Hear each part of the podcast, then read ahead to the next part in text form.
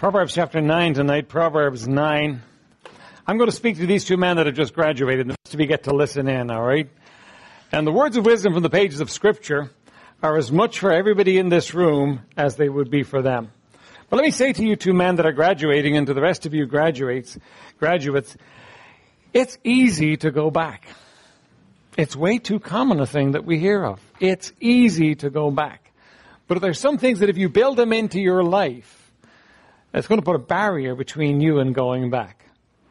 You know, the last thing we want to hear of is that one of these men that have come and sung for us tonight, or one of these men who've come and graduated tonight and been through the course and been through the rigors of it should go back. And it doesn't have to be like that. But you know, the answer does not lie in you. The answer lies in Him. The answer lies in your relationship with Him. Proverbs chapter 9 and verse 10 reads, The fear of the Lord is the beginning of wisdom, and the knowledge of the holy is understanding. I want to give you three points tonight. First of all, you need to fear the Lord. That needs to be the driving, guiding force of your life. That's for all of us.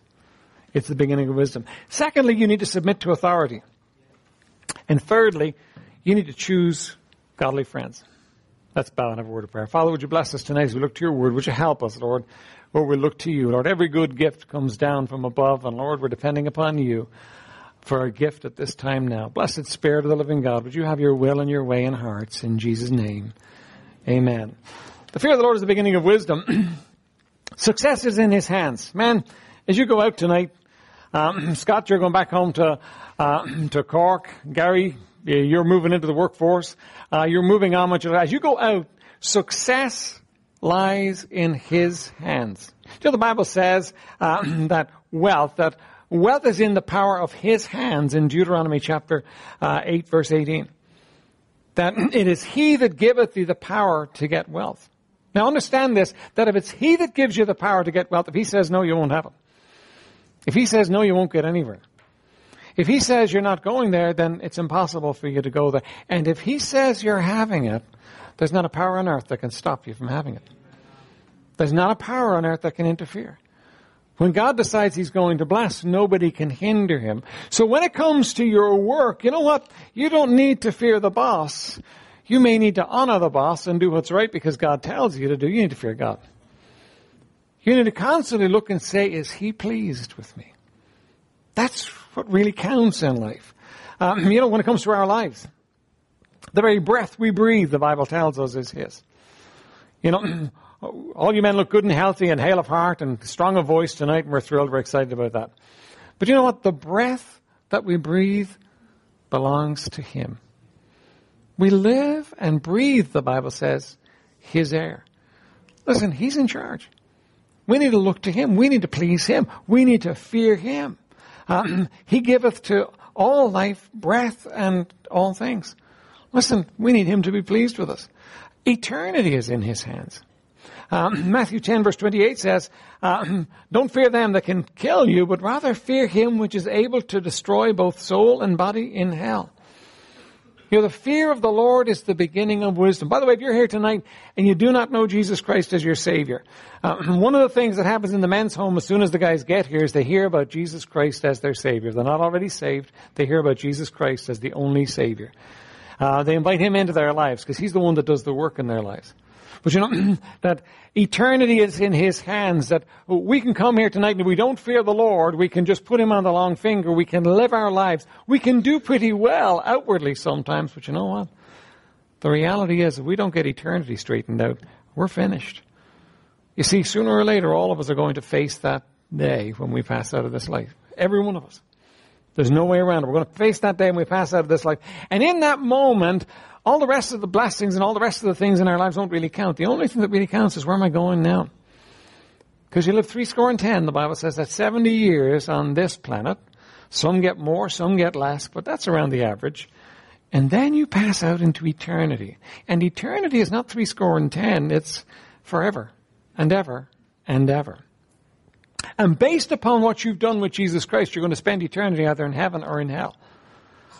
And if you don't know Christ as your Savior, if you've not been born again, that's a terrifying prospect. But you know what? If you know Jesus Christ as your Savior, the biggest problem you've ever had has just been solved right there and then. These men got their biggest problem solved. In, some of them in the man's home, some of them before they came to the man's home. Their biggest problem wasn't drugs. That was the one that made their lives messed up. That was the one that made their lives look bad. That was the one very often that brought them to God who could fix their biggest problem. Biggest problem was every one of these men was on his way to hell. But everyone that's trusted Jesus Christ as their Savior is on their way to heaven. And listen, that's the most important thing in life. That's the key issue. That's the most important thing. You see, we need to fear Him. Because it's all in His hands. And it's easy for us to get carried away in life with all the things that are coming at us, at us with making a living, with relationships, with, with all of those things, and we get carried away and we get caught up in them and we're moving along and we're forgetting, hang on a minute. I need to fear Him. Let me tell you the good side of fearing Him. First of all, He's easily pleased. You know that? God does not make it hard to please Him. God does not make it so that you can't. He is easy to please. Uh, secondly, you've really only got one person Sometimes we get ourselves in a total twist because we're looking at pleasing a, a multitude of people. And you can't keep all the people happy all the time. Have you noticed that? But you can please God all the time. Man, go out and have your focus in life. I'm going to please Him. Make Him number one. Give Him all your heart. Give Him all your strength. Give Him all your soul. Please Him. And you know what's going to happen in your life? Blessings are going to flow from Him into your life. That's what's going to happen. See, the fear of the Lord is the beginning of wisdom. It's wise to fear Him. It's wise to put Him first. Secondly, though, submit to authority. New university, what brought you into the men's home? You were a rebel. Anybody here and their parents raised you up and said, "That's when you get to age 16, I want you to start dabbling in hash. And then when you get a bit older, I want you to start injecting heroin because that's really the way to live. Anybody here? Uh, nobody. Do you know, every one of them knew it was wrong. Everybody had a parent, had a school teacher, had somebody in their lives that, listen, had shown them this is wrong, but they all went against it and did their own thing. But you know, they're not the only rebels in this room. We're a bunch of rebels. We all do our own thing. They just got in big trouble for doing their own thing. They just went wrong and got caught in it, but all of us do our own thing. You know, the Bible makes much of this idea of submission to authority. Look with me at Ephesians chapter 4, verses that we normally quote to, uh, to children. Sorry, Ephesians chapter 6.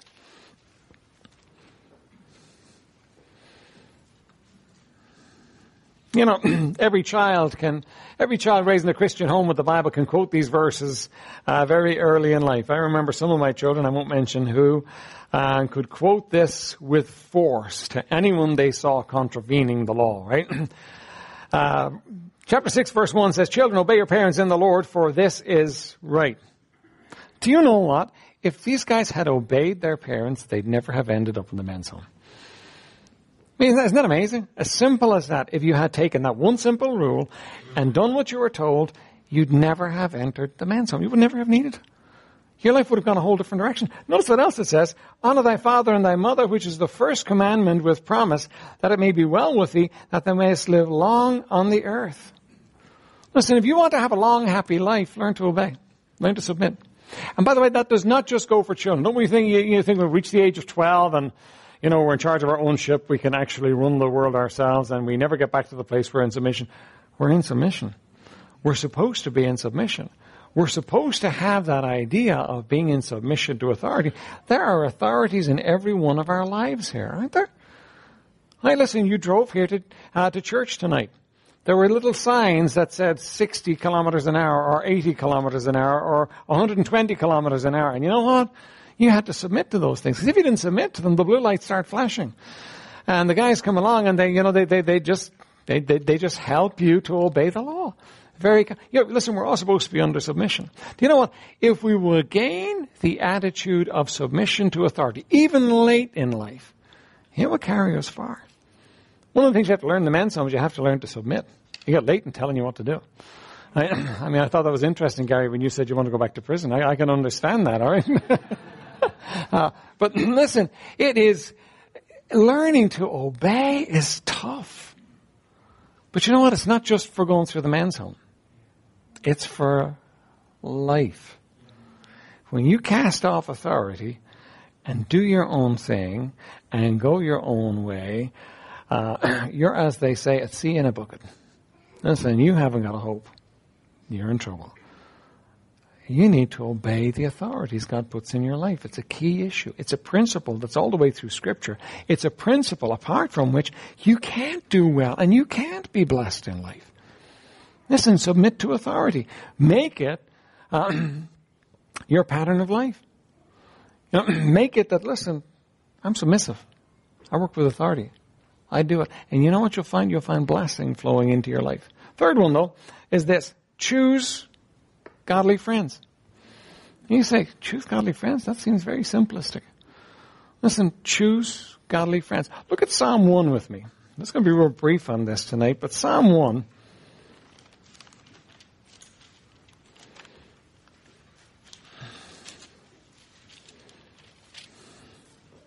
We're social creatures, and all of us will spend time with friends. We, we want friends. We want to be around other people. None, none, of us are islands. We don't want to be in our own. We don't want to live and do our own thing. We all need friends. Look what Psalm 1 says, though blessed is the man that walketh not in the counsel of the ungodly, nor standeth in the way of sinners, nor sitteth in the seat of the scornful. You know what? Listen, within the man's home, uh, it can sometimes be quite difficult to maintain the relationships as being good and to make sure that there's nobody scornful there and to keep things going in the right direction. But you know what? Once you leave the man's home, there's nobody watching over your friends anymore. You're big guys. Listen, you can make friends with who you like. You can be involved in relationship with who you like. But the Bible gives you some wisdom. If you want to be happy, if you want to be blessed and happy, don't walk in the counsel of the ungodly. Don't stand in the way of sinners. Don't end up sitting in the seat of the scornful. And by the way, if you watch it, there's a downward slope. There's a, there's a, um, you know, there's a walking, there's a standing, and there's a sitting. You end up sitting into it. Do you understand this? That evil communications corrupt good manners? You're a social person, and if you're around the wrong people, they will pull you down. And I know, listen, we're supposed to reach out to people and try and pull them up, but understand this. It's much easier to get pulled down than it is to pull somebody else up. You've gotta be careful that when you're reaching out to other people to pull them up, that really what you're doing is you're doing God's work, and listen, there's a point beyond which you can't go. You gotta be careful of your friendships. We all do. We gotta be careful of our friendships, because when you have friendships that is going the wrong direction, you're going to get pulled down. You're going to get torn down. You see, if you want to be happy, you need to choose good friends. You know, we don't have time tonight, but if we were to ask you tonight, was there a friend involved the night you first started doing drugs? There was, wasn't there? There's always a friend involved. Listen, everybody in this room, typically when you started doing wrong, there was a friend involved. There was, there was somebody there who was encouraging you to do it. You see, we're social creatures we get on them. You need to make godly friends. You see, God has lifted you from the muck and the mire. God has lifted you. Psalm 43. He had lifted me up from the, from the miry clay and he had set my feet upon a rock. One of the quickest ways back into the muck and the mire is through the wrong people in your life. People that don't love God, people that aren't walking God's way, people that are doing the old things, and you'll say, no, I won't do it. Yeah, you will. You'll get drawn in, you'll get sucked in, and you'll go down again. So three sweet, simple principles from the scripture. First of all, fear God. And by the way, if you fear God, the rest of them you won't need because you'll just obey the rest of them.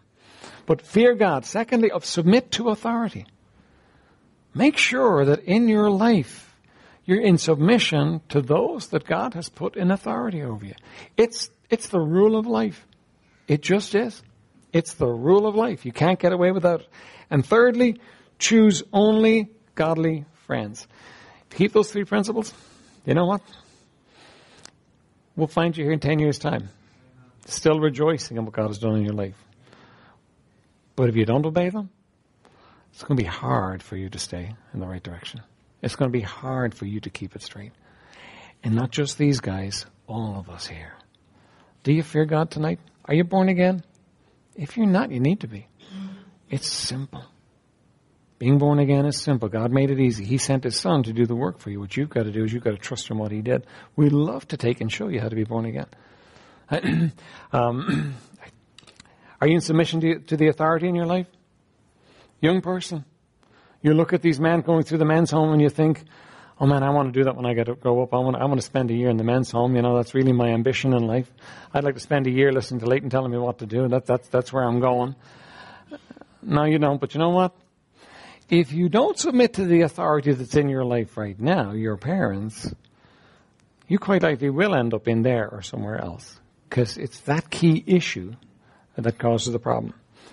And then, are your friends godly? Are there some friendships in your life that you need to say, I'm, I'm not going to be involved here? I'm cutting this out. I don't want to have this friend in my life who's pulling me down. I'm going to break this friendship. You say, but Pastor, that's a hard thing to do. That person's going to be hurt. Listen, if you don't take the right stands as far as your friends is concerned, you're going to be hurt. And when you're hurt, you know what? All that you work for gets torn down. Listen, let's be the kind of people that God can bless. That's what we need to be. Just be the kind of people that God can bless. And if we're that kind of people, we have it made. Let's pray. Father, would you bless tonight, Lord? Would you just put your hand upon these men? I do lift Gary and I lift Scott before you, Lord. We thank you for the year they've been able to spend in the men's home, for uh, the work you're able to do in their lives. And now, Lord, we do lift them before you, Lord, and commend them to you. Lord, would you watch over them? Uh, Lord, would you give them your counsel every step of the way? Lord, would you speak loud and clear that they're not able to bat it out of the way, Lord, that they can actually hear it? And oh, Lord, would you be gracious? Would you give them grace and courage to take your word and to actually apply it?